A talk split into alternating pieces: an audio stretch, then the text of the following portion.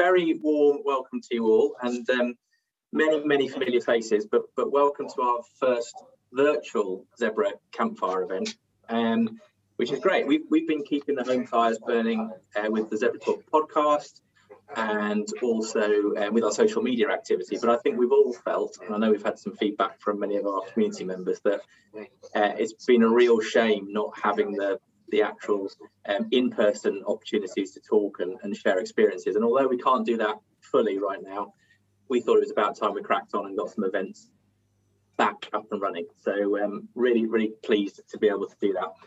I'll, introduce our key contributors in a moment, but I just wanted to say a couple of things to, for those of you who are not regular um, Zebra event attendees or familiar with the project. Um, Zebra is about being a Zebra project is about being an advocate for good business and, and, and a community, more importantly, that helps leaders look up and look out um, and uh, learn from each other and help each other adapt to the rapidly changing landscape from a business perspective and also from a, a society perspective. And I think that the last 12 months has been a pretty humbling experience for many of us, but but also quite a liberating one. Um, and perhaps we'll come back to those threads during our conversations. But what the last 12 months has done is, is show us just how dynamic that business and societal landscape is, but also just how dynamic our responses have been to it. A real sense of positivity around that. So this this is an opportunity to talk about our responses as much as much as the challenges that are, that have been posed. And I, I, looked back to, to when we launched the Zebra project, so 20, 2018, which does feel like a lifetime ago, even though the number wasn't that long ago, but 2018 was when we, we kicked the Zebra project off. And the then CEO of the Royal Society um, and our keynote speaker, Matthew Taylor, um, said this. He said, The future could be one in which the human race uh, achieves a step change in our well being, in our fulfillment, uh, and in our potential for growth. And he went on to say, don't let anyone tell you that it's algorithms that will determine the path that we take. And um, it should be, it must be us that determines our path.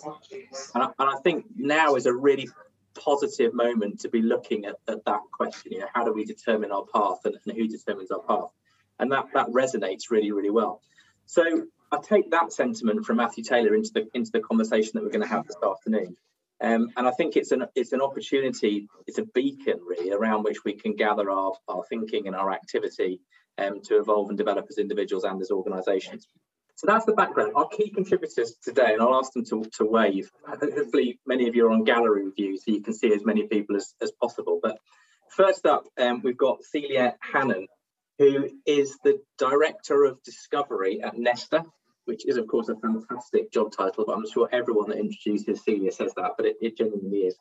Um, but Nesta as an organisation is about innovation for social good, um, and it's about designing and, and testing solutions to some of society's bigger problems. So in terms of, a, of an organisational purpose that's aligned with what Zebra is all about, um, and, and, Celia's work is absolutely bang on. So welcome, Celia. We then have um, Nancy Hey, and Nancy is the executive director of a wonderful organisation called What Works Wellbeing, which I have to pronounce very carefully.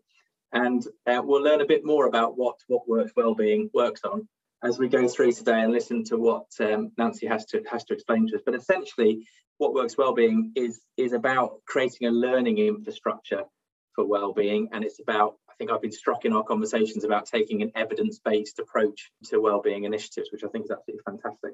We've then got Kevin Pojasek, who is the uh, president and CEO, waving there, um, of uh, Anara Bio, uh, which is a life sciences company focused on developing new um, cancer therapies. Uh, and Kevin's a recent convertee to the Zebra project, and uh, very grateful to have Kevin on board um, and the work that his organisation is doing, but also the, the, thoughts that Kevin has about the way businesses should run, I think, are, are fascinating, and I'm looking to sharing those. And then we have our regular contributor, John Knell. Um, so John's been with the, the project um, since since day one, and uh, founder of Culture uh, Counts, and is also um, the person that keeps us straight on our thought leadership, uh, bringing his experience of broad experience of working in the world of thinking in a rigorous way to, to some of the work that we do. So John, good to have you here. John will be sweeping up behind me, hopefully. So that's enough of introductions. Very much a conversation today. I mean, we, we it's not a webinar, it's not presentations. The, the nature of these events is, is discussion. You know, we've got a rough map of how we might run a conversation, but really we want to follow the energy in the room and the energy between our key contributors and you. And I'm very keen that, that, that you as the broader audience do have an opportunity to contribute. So we will have a chat room going. So if anybody wants to contribute through the chat or pose any questions, Catherine and John in particular will be keeping an eye on that and we'll, we'll try our best to, to bring that in. Um, and depending on how things go, I may also pose some questions to everyone. And it'd be wonderful to have your thoughts and contribution. Um, and it will give give us all a rest as key contributors. So that's the that's the idea for the day, uh, or the, the next hour. I, I thought I'd, I'd kick off by looking at the sort of big picture question of where are we right now? You know, we have this sense that we're making progress and that the world is unlocking or evolving or whatever, however you might want to look at it. But where are we actually in, in, in our thinking and in our process? And I thought a really interesting way to look at this would be to say, has the last 12 months given us the ability to, to imagine a positive future in, a, in, in an enhanced way? Or has it eclipsed our ability to imagine that positive future? You know, where, where do we sit? And I was going to come to, to Kevin to get his initial thoughts on that. Kevin. Thanks, Matt, and it's an absolute pleasure to join um, and and sort of kick off uh, uh, participation in the Zebra project formally. So so thanks for the invitation. Yeah, I think this is a, a great place to start. I, I mean, for me, I, I think it has to be enhanced. I mean, just from from I think the positivity that we probably all share about how we need to create the future together.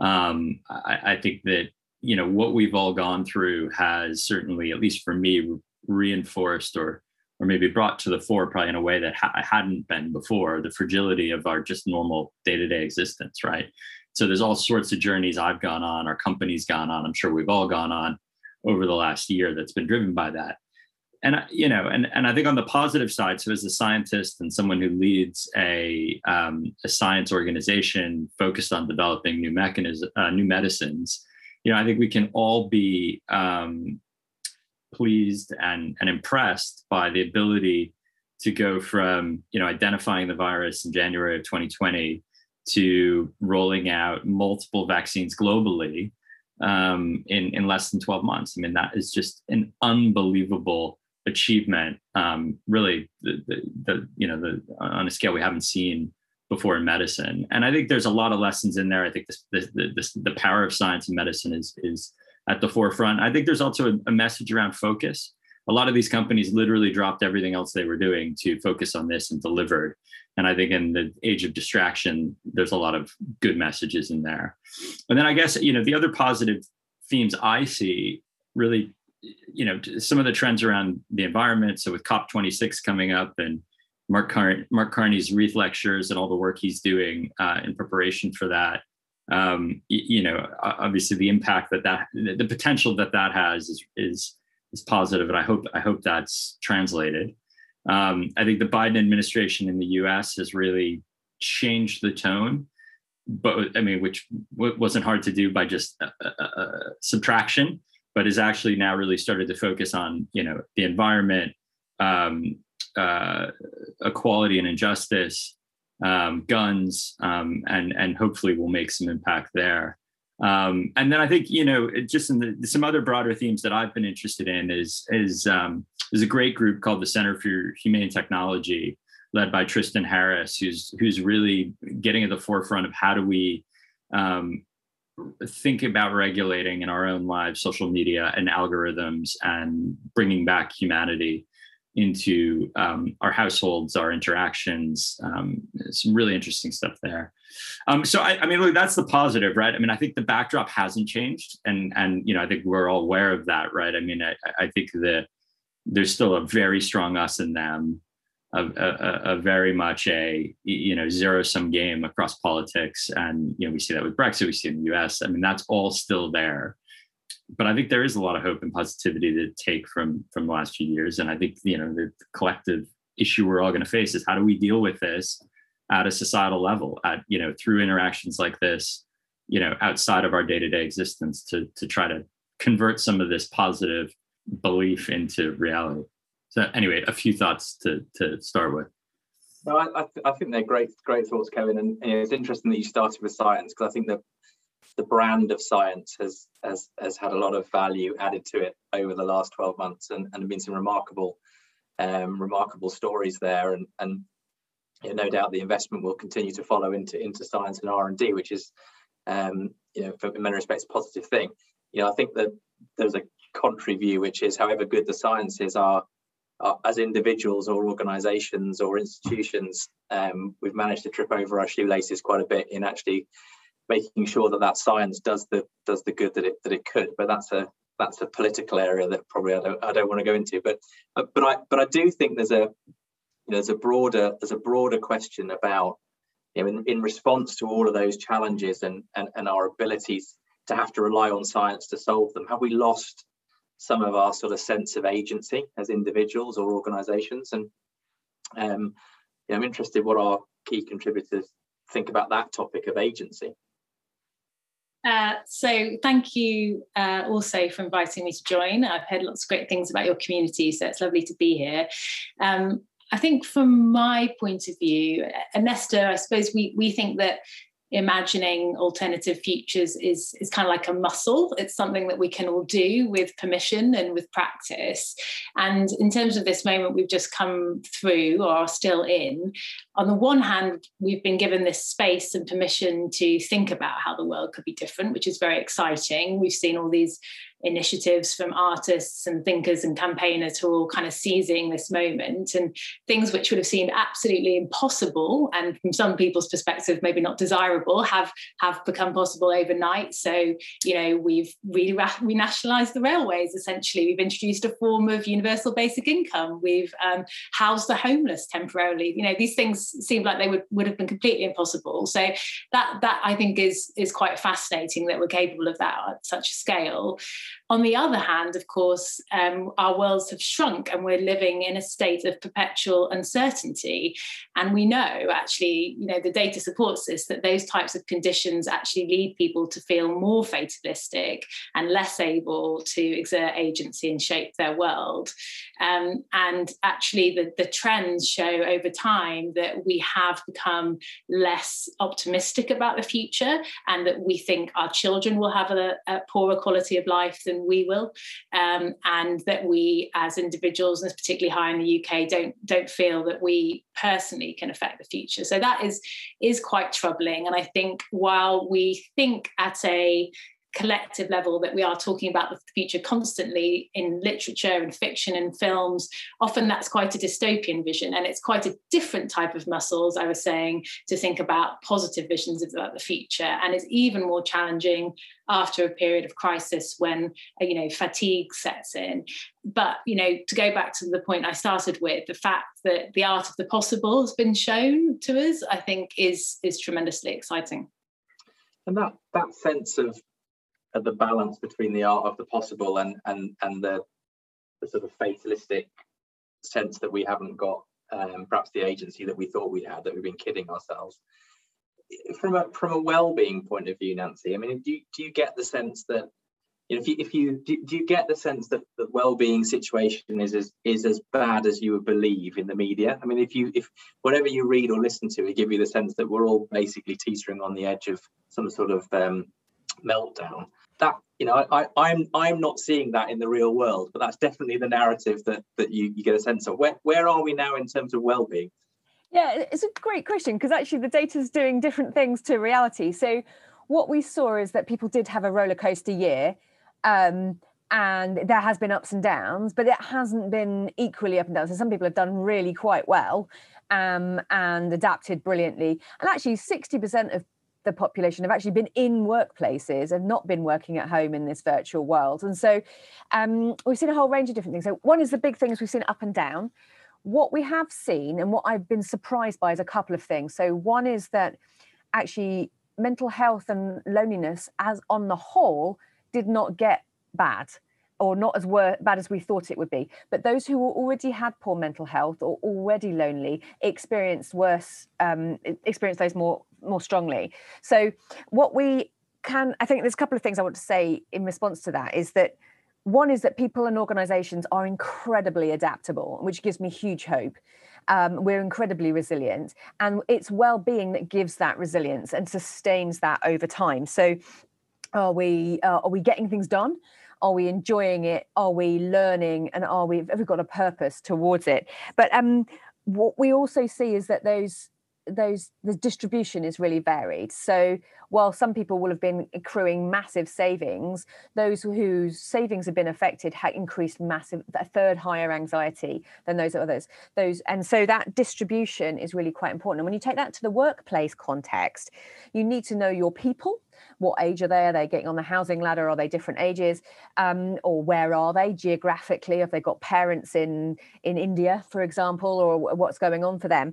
And how do the well-being drivers play out in that context? And because we've got a new future, we have to evidence always looks backwards right so we have to look at what the principles of well-being are and help create them and what i think it has done is bring this conversation about how we're feeling how we're doing physically and mentally, but also how we're doing socially into the forefront. And we're suddenly in people's lives in a way we weren't before. But um, I think everyone's been up and down, is the short answer. It's been different for different people, and we're not through this yet.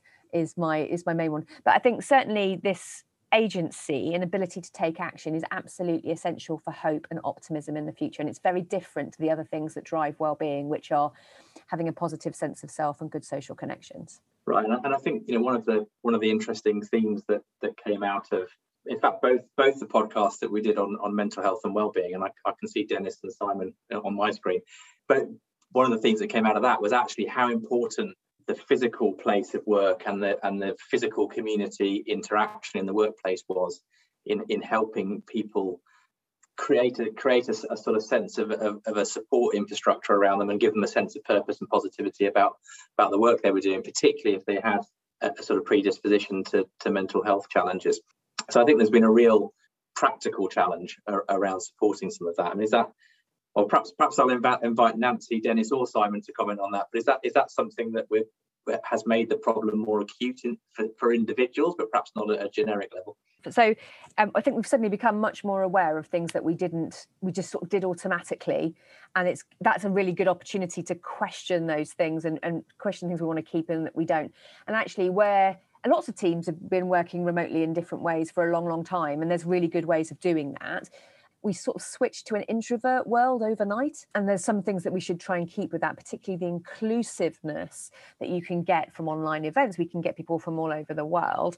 Um, I think the big thing we saw in the data was a big drop in happiness, which is positive mood, um, and the ability the difficulty in not being able to plan ahead added to that. Um, and so I think what we'll see is an emphasis on happiness. And I think we'll see that, I think in, in the literature and in music, we'll see this focus on slightly happier world, which I hope will help us envisage a better future. Great. Dennis, I can see you've come off mute. Very welcome to contribute. Uh, no, I, I, I, I would beware drawing sweeping generalizations about the effect of the pandemic on mental health. Um, ever since it's become okay to talk about mental health in the Western world, a huge exaggeration goes on. Like the figure of one in four of us is suffering from mental ill health, which is simply not true. Um, which is why and you can't have a bunch of politicians together discussing the military uh, without talking about the, the, mental health problems of the military. And actually, all the evidence which has been brilliantly collected by Simon Wessely at King's is our military, if anything, has less mental health problems um, than the rest of the population in sharp contrast to the So, so I, I, I, are there going to be mental health consequences from the pandemic? Yep. Um, do we need to be very cautious not to swallow media hype slash exaggerate and um, uh, create unnecessary expenditures also, yes. No, absolutely. I, I think the, the, the broader point about it's a it's a dangerous time to generalize is is, a, is an interesting one across a number of the themes because you know I think it, there is there is a desire to generalize because we're looking for certainty in a period of ambiguity, you know. But actually, if if nothing else, the last twelve months has shown how how individual our experience of the same experience has been, um, so you know, perhaps that's something we need to we need to take as a as a general um, as a, you know as a general thread of the way we approach problems going forward.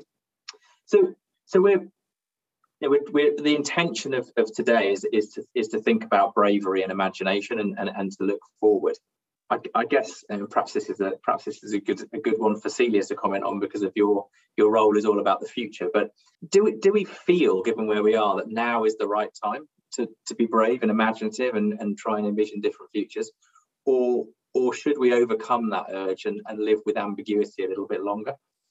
Gosh, that's a big question, isn't it? I'm I'm reminded of a quote from Zadie Smith in relation to what we've just lived for, and she she she talks about the pandemic as a global humbling, and I think that's that's quite interesting. That sense of being face to face with your weaknesses as a society and perhaps your lack of preparedness or just the fundamental nature of uncertainty within which we live. And I think, you know, people who work in the field of futures often stress this idea of interconnectedness and complexity and events like a pandemic, which, you know, endlessly feature in uh, future scenarios.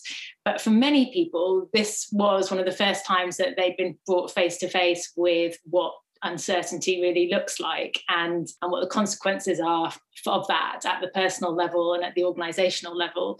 So there's something about having the rug pulled from under us and and and that that sense of certainty, although it's illusory in the main, often being taken away from us, which, as I was saying earlier, does create a, a question about you know how do we really want to live, what do we value, um, and that is incredibly exciting.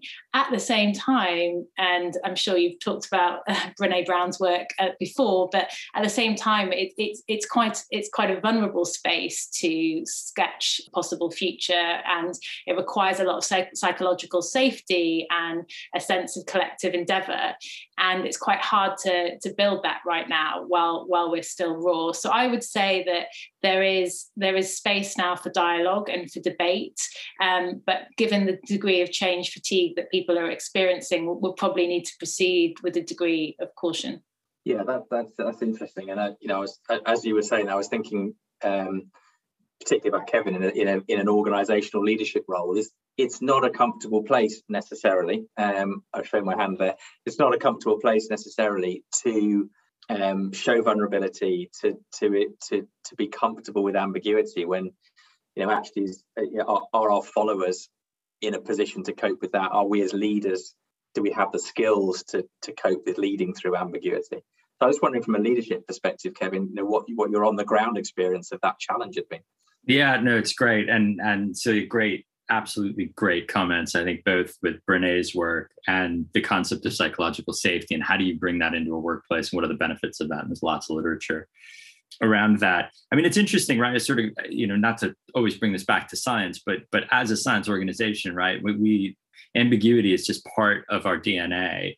And it's always about how, how do you come up with hypotheses, run experiments, and then iterate and sense and respond. And so we do that for a living. And I think um, so that's just continued throughout. But I think what this experience has brought forward is a is a way to integrate that into then you know how we interact as an organization at a human level and I think what's amazing to me at times is that you know we, have a brilliant scientist, but and and who who love ambiguity and deal with it day to day as they're sitting at the bench, but struggle in other aspects of their life. And struggle is how we interact as an organization. And so we've done a lot of work around you know how we turn up how we interact what our culture uh, what we aspire our culture to be. Autonomy we talk a lot about brene's work a lot about psychological safety. And i think one of the things i've learned over the last year is we've invested in this and doing it always doing this remotely is hard, right? I mean, this is always high touch. You want to be in the room, and a lot of the workshop style tactics I'm sure that we've used, we've all used before, you have to reinvent via Zoom. And we've tried to do that, and we've had some successes and some failures, and we've learned and tried to iterate.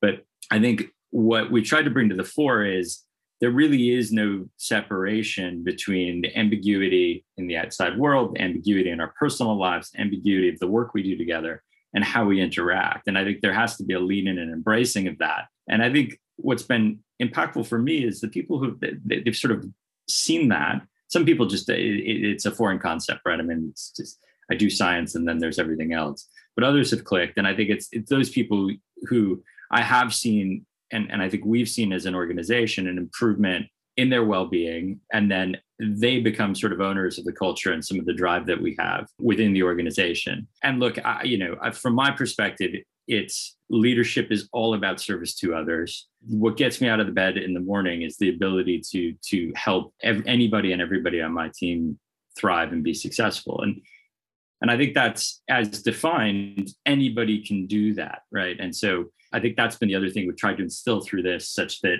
people should experiment and try and fail, and will help and support. And you know, I do it every day, so you know, there's mistakes abound. So I think that's really helped, and I think it, so. It, it, it just connecting back to the well-being piece. I think having conversations about how we work, trying to draw parallels to what's going on in the outside world, the work itself, and then how we can all get better together has really helped, I think, the overall well-being. It certainly helped mine.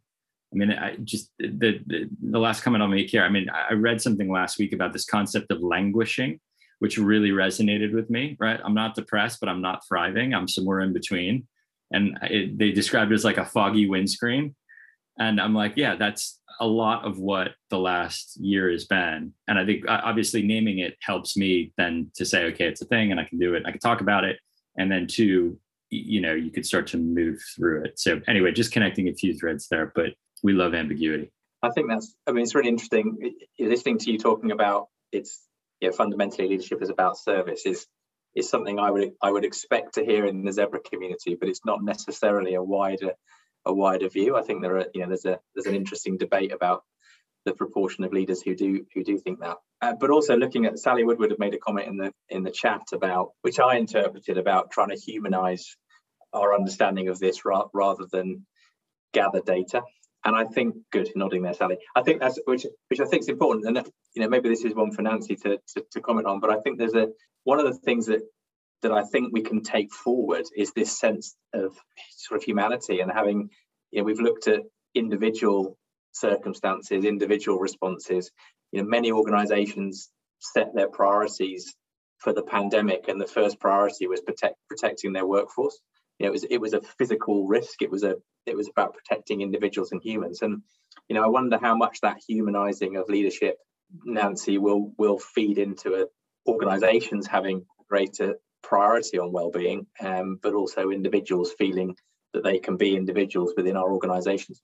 We've certainly just brought the whole of work into our home life and vice versa um, in a way that we've never seen before. I think. Um, there's a challenge a couple of things here that we're picking up so one is that is, is it just the data or we need to go beyond that you do need the data because you do need to check in on is it just noise or or, or, what actually is happening so you need both one of the things we've seen over the last 10 years is a shift to realizing that well-being matters in an organization um, that we ought to do something beyond individuals. And um, now you've got to the stage where, okay, yeah, it matters. What do I do? And I think the the the what do I do question hasn't been answered very well yet because the science needs to rapidly scale up. And that's the sort of things that Wellcome Trust have prioritized mental health in the workplace, particularly, and have put a 200 million pound investment in over five years. That's how much work we need to do on this to get an answer. And, I, and we need the numbers to do that. So it's great that it's fashionable, really, really great. I mean, we do need to know does it make a difference? How do we know it makes a difference? I think there is a responsibility here of leadership, or particularly bigger organizations and multinational organizations, to contribute to that knowledge of actually what does make a difference in which workplaces and how. And we can do that in a more systematic way. So we've got I would say, an increasing number of organizations now doing a well-being strategy. And that's where you see performance and well-being improvements coming together where you integrate it across the organization. And we're also starting to see the what I would call an I, we, us model, where you've got the individual initiatives that they do work mostly. We can get much smarter about how they do work, but mostly they work. So the things that I can do on my own. The things that work across the team, so that social connection element, the relationships between peers, managers, and um, clients or, or, customers, and that relational element at work, I think, is happening. And over 25% of people found work as a good coping strategy, right? So we've got this real conundrum where we've got people are happiest at 23 and 68 and miserable while they're working. We've also got this conundrum where we're most miserable at work in the presence of our line managers but yet work is absolutely essential to our well-being so the countries that will do well and survive without societal conflict effectively will be those that prioritize employment and good employment from this, particularly from young people. And so we've got a real, I think, conflict here between yes it needs to be human but it also needs to be well organized and thoughtful. And we need the science of mental health to catch up including in the workplace where we've got leaders going yeah of course we get it and they want to get on and do it. But um, i don't think the science is quite there about whether or not they make a difference. So you've got people recommending very, very big changes to the way we work on a large scale with probably not enough confidence that it will have an effect that you would like to see. And so I think we need to have um, a scientific iterative process to this based on what we already know as we go forward. Yes, we need to be human about it, and we've got into people's lives in a way that we hadn't thought we would ever do that, but people still are wanting that privacy um, how do we get that balance right? How do we get the workplace right? Are we going to force everyone to be at home? And we haven't thought that through. And we should do that with as much rigor and robustness as we do any, other investment decisions in an organisation. Right, it's another another case for for data and evidence. I, I've only just got over the last time you told me that we were most miserable during our working life and in the presence of our line manager. So thanks for repeating that. absolutely excellent, Nancy. Great. Uh, I mean, ultimately, the, it feels that this this part of the conversation comes back to leadership and our and our ability to have leaders who are capable of adaptation and change and and, and dealing with ambiguity. I, I, Celia, you're you know you're you're working with people that are looking at the future for a for a living. You know, it's a it's about future scenarios. What's what's your perspective on that leadership point? Well, I, I think there's been a fascinating dialogue about leadership during this whole period. And um, there's been a particular focus on whether female leaders have weathered this storm better. Um, and I think that's that's quite a um, a vexed question, and there might be a bit of attribution error there. But one of the interesting things is that uh, countries where perhaps are more likely to elect female leaders tend to have done a bit better and where there are uh, where there's quite a strong trust relationship between the um, citizenship uh, citizens and leadership or you know public institutions. And so that i find really fascinating because i think that trust the strength of those trust bonds are so critical for all sorts of crises that we're facing in the next uh, few decades. So on climate and the type of action that will need need to be taken is very much a partnership between business and government and society.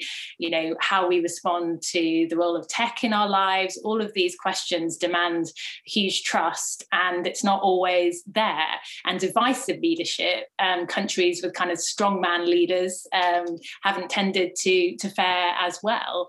Um, so i think in terms of the the qualities which make for good leadership in this highly volatile highly uncertain kind of of space which we are in, which we've always been in, but which has, I think, become clearer to us.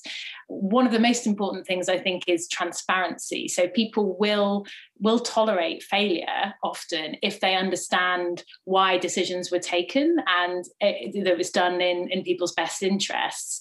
And um, I think that's really important for leaders of organizations because actually it's not about always knowing the answer, but it's about being clear about the principles and criteria under which decision was taken. And the other thing that we've seen, I think, really um, kind of exaggerated in the current moment is our insistence that leaders walk the talk. Um, so where there's been deviation, say from kind of uh, the, the, public health guidance that was out there, then you know there's a lot of anger if leaders don't kind of follow through in their own personal behaviour and they're not accountable.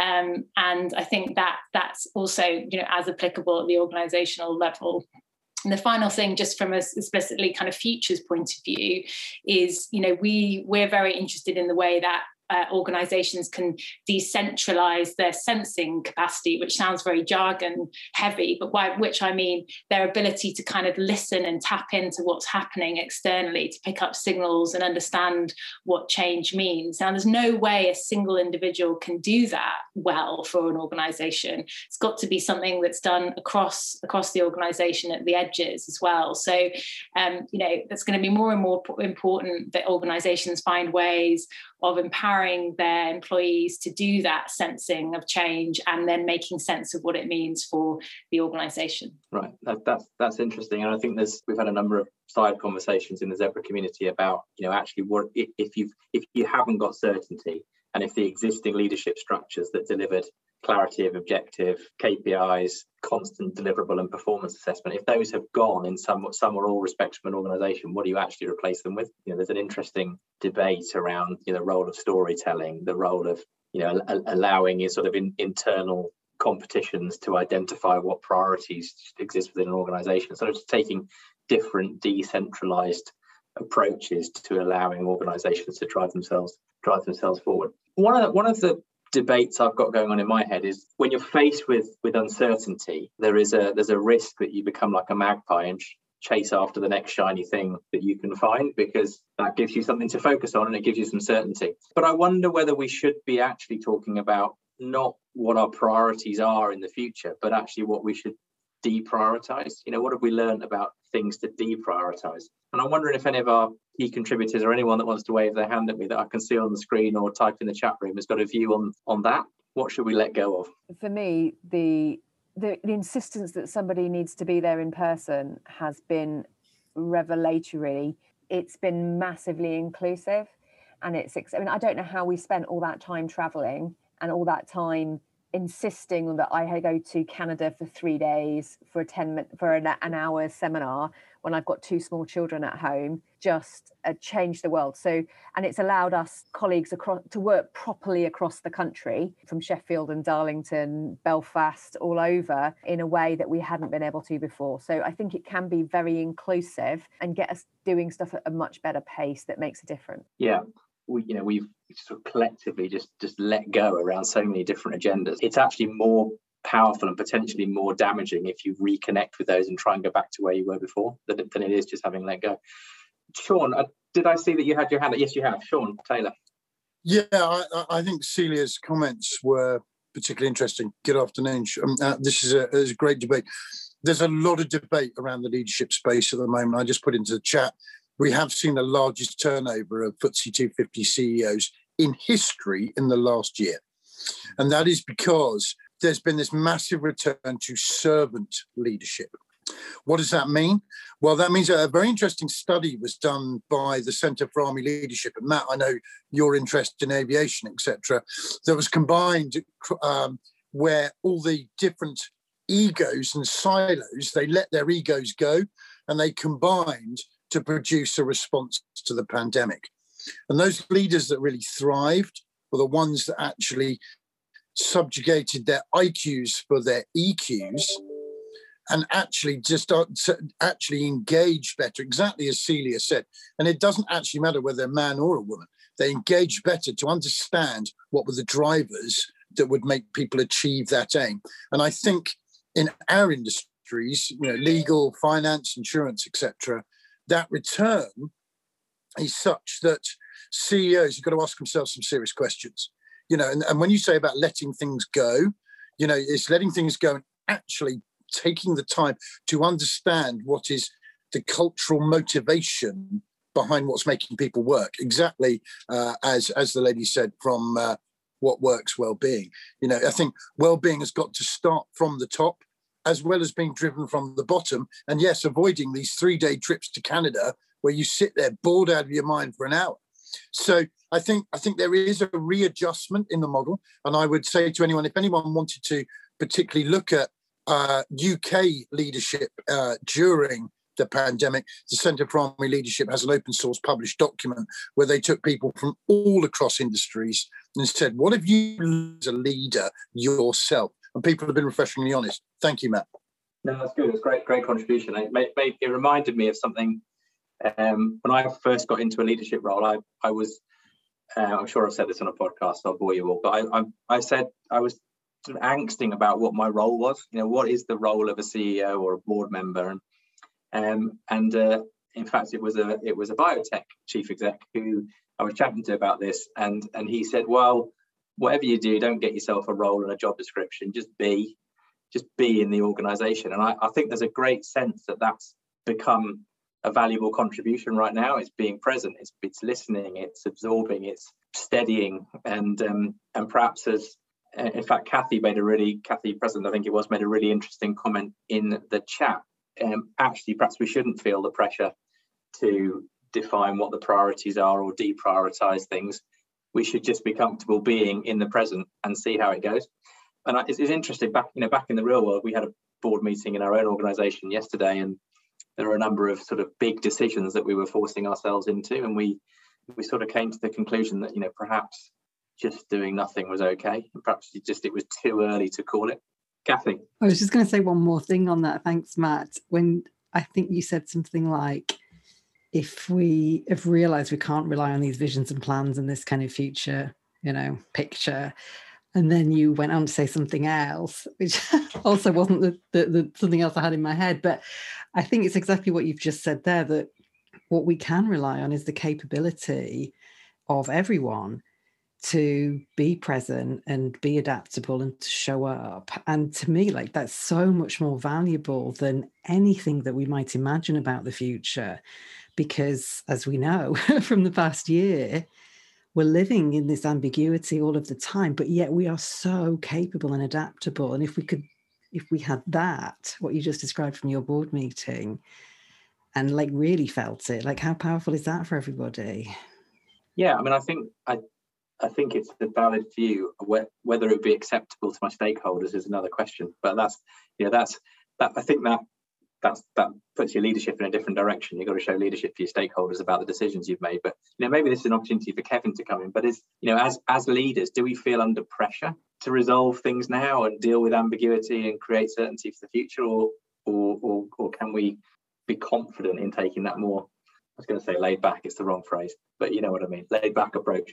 So many great comments there. So just thinking about where to start. I mean, so another another thing I heard recently, I was just trying to think about where I had heard it, but but leadership as sort of being defined as living or being, you know, being comfortable with not knowing, right, and just being able to occupy the space and listen and be present and um, act when necessary in, you know don't act when when when necessary. And and you know look i think that's really really hard. I mean some of the biggest pressures i face in my role are the you know i, I think that this has been this comment's been made a couple of times there's a large part of society that still holds very conventional views of leadership right? And if if if you know measures around you know why are we electing these traditional white male you know leaders I, I, think that celia was alluding to which is all about this sort of performance leadership where you know they, they, they, it's you're walking around like a peacock and then you have all these people around you trying to kowtow to you.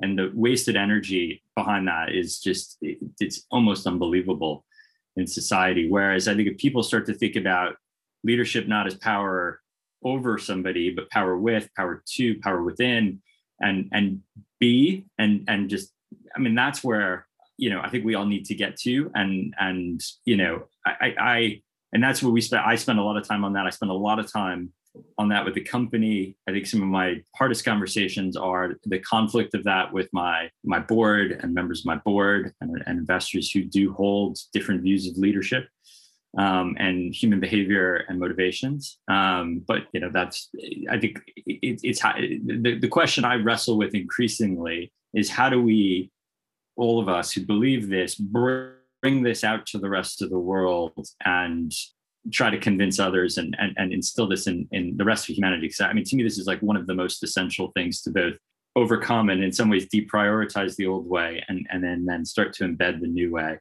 um, and I think the force multiplier of that, if we can be successful, is is tremendous. But the you know the the wall in front of us is also tremendous. So yeah, very very nicely put. And I you know I, I think you're you're a great example of I think many CEOs and, and leaders who are you've got almost two distinct communities that you you have to satisfy. You've got the the investor shareholder community and you've got the the the, the workforce, the people that look to you for inspiration and and reassurance. And I think you know lots of anecdotally, my sense is lots of leaders are finding it difficult to speak authentically to the perception that there's two different perspectives there. But actually, maybe what will come out come out of this period with is a sense that perhaps these perhaps the perspectives aren't so different if if you accept that those other stakeholders are also humans experiencing the same emotions and, and, and things that, that, that we're talking about today. So perhaps that's an overly optimistic view of the world. I think Matt, what there's a very interesting point there. I think what what what everyone has realised, and and and we've had this almost microscopic view on leadership from top down and bottom up in the last 15 months is that some CEOs got there because of their technical ability or because they were particularly good at one strand. Whereas if we look back 25, 30 years, a CEO had to know somebody in HR, had to know somebody in compliance, had to know somebody in the business, and would probably know the know the man or the woman sweeping the floor in the factory, right? I think some CEOs, and exactly what Kevin said, have been found they have not been able to be authentic. And they've not been able to cope with this uncertainty that's come along because for the for the ones who are you know not being rude here, some are literally so focused on shareholder return that they've not cared about what's happened down on the factory floor. And, and I really think that, that there is this turn now where the CEOs and leaders have got to be slightly more all-encompassing and and actually just be a bit kinder. And also it goes back to the old Roman days. Have someone behind them, the consigliere, whispering in the ear, going, You are mortal and we've seen it with the with the what's happened in the last couple of weeks with some of the collapses in our world, Archegos, Greensill. They didn't have anyone there going, "You are mortal," and are you? Do, are, is what you're doing? Is it right? And that is why, financially, you have seen this explosion of the next gen wanting to do ESG because ESG, you're deciding where you're going to invest properly and what you're going to do because actually that makes you feel good, but it's also doing it with the right companies. So I just wanted to jump in and say that.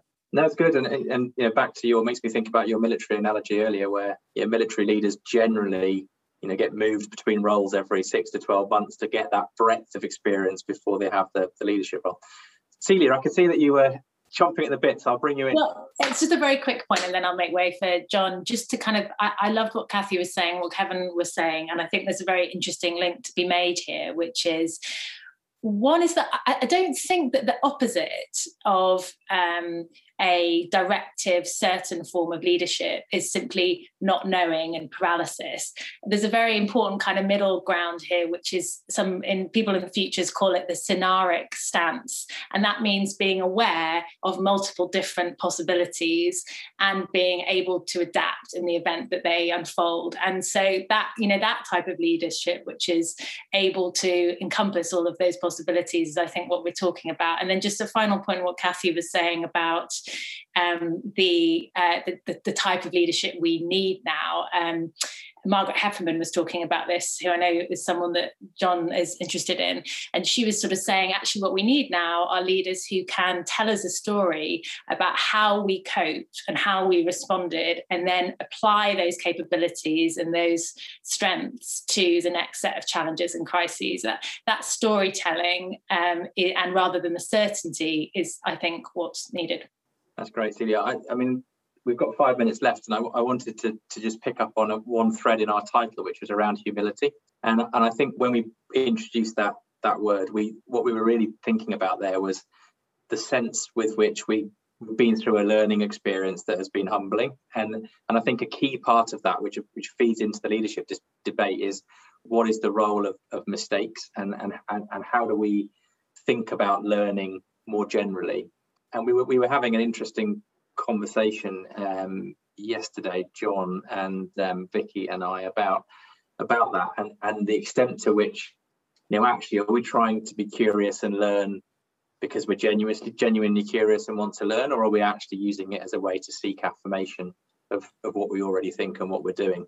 And I wonder, John, I'm going to come into you there because you've got your mic off and you're in the frame. Yeah, so. I, I just wanted to build on what a few people said. I mean, in the chat, um, Georgie, Rupert, Sean, Tim have all been making comments that I agree with, which is around actually this moment has really stripped back everyone in the workplace and we can see the people that are good at the job and good at leading. It's been pretty unforgiving. So, you know, this notion that some leaders perhaps understand right from the get go about why humility is important as a leader. I think some people have had humility thrust upon them during the pandemic.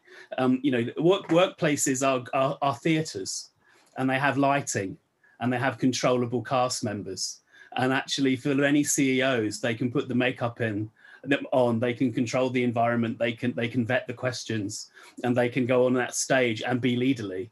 And i think one of the things that's been really interesting about the pandemic is that it's stripped away a lot of those walls that people both individually and as leaders hide behind. So um, celia spoke very eloquently about how a lot of alibis for change has been stripped away you know and, and we've seen what the art of thought the possible is and therefore people have perhaps begun to imagine more uh, sort of future um, alternative futures but I think the same things happen to leaders. A lot of the walls they used to hide behind have been stripped away. The communication cascade, the fact that we can't we can't be zero carbon in the next three years, or that we can't give everyone a choice to how they work remotely.